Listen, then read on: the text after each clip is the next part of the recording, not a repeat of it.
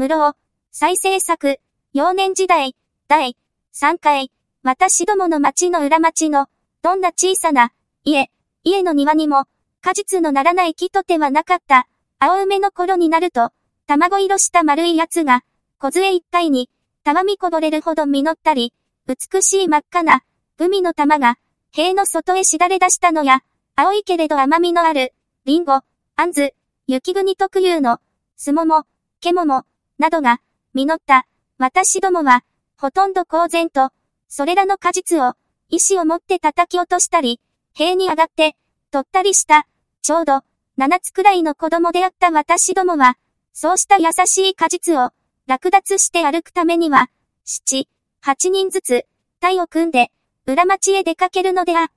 た。それを、ガリマ、と言っていた、ガリマをしようじゃないか、こう発言するものがあると、皆一体になって、果樹園町へ出かけた。しかし、それは、全然、道路の方へ、木の枝がはみ出た分の、果実に限られていた。まるで、南洋の土人のような、荒い、しかし無邪気な、落脱体であった。だから、果実の木を持つ、家、家の人は、子供らが、道路の方へ出た分の、果実を取っていても、別に、咎めも叱りもしなかった。かえって、人の良い中年の、母らしい人が、ニコニコ笑って、見ているのもあったりした。ガリマタイの来ないうちに、と言って、果実を急に、取り始める家もあった。私も、よくそのガリマタイに、加わった、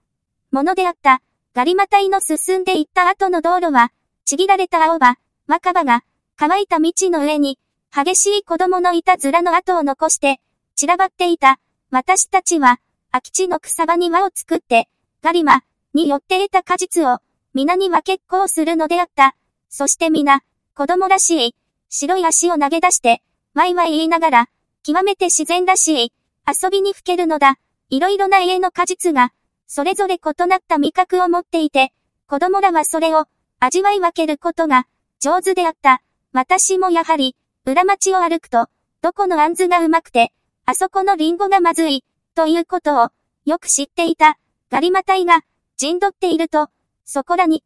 でいた、女の子供らも、皆、言い合わしたように、集まってくるのであった。君らにも分けるよ。皆二つずつだよ。などと言って、ニコニコしている少女たちに、皆合同に、分け与えることも、いつもの例になっていた。女の子らは、ややはにかみながらも、ガリマタイの中に、兄さんなどもいるので、皆親しく分けてもらって、タイを離れて、遊ぶのであった。いつ頃から、そういう風習があったのか知らないが、それは決して、不自然なところがなく、また非常に悪びれたところが、見えなかった。少し残していっておくれ。皆取られると、おじさんの分が、なくなるじゃないか、と、いう家もあった。そんな家は、いい加減にして、引き、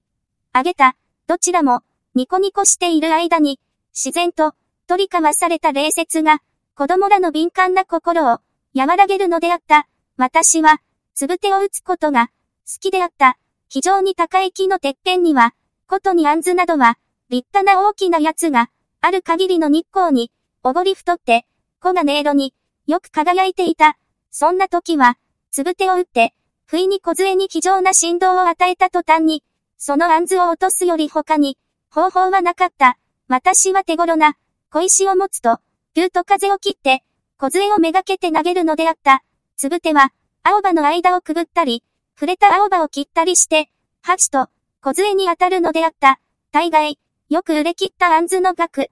は、弱くなっていて、美しい円形を描いて、花火のように、落ちてくるのであった。そういう時は、子供らは、一斉に、歓喜に燃えた声を上げた。私はまた、よく川岸へ出て、つぶてを売ったりしたものであった。ともかく、私のつぶては、遊び友達の中でも、非常な、腕利き、として、相応な尊敬を払われていた。例えば、A の町のガリマタイと B の町のガリマタイとが、よく静かな裏町で出くわすことがあった。そんな時は、すぐに喧嘩になった。そんな時は、大概、石を投げ合うので、私が一番役に立った。私はいつも敵の頭を越すくらいに、撃った。一つから二つ、三個という順序に、矢継ぎ早に、撃つの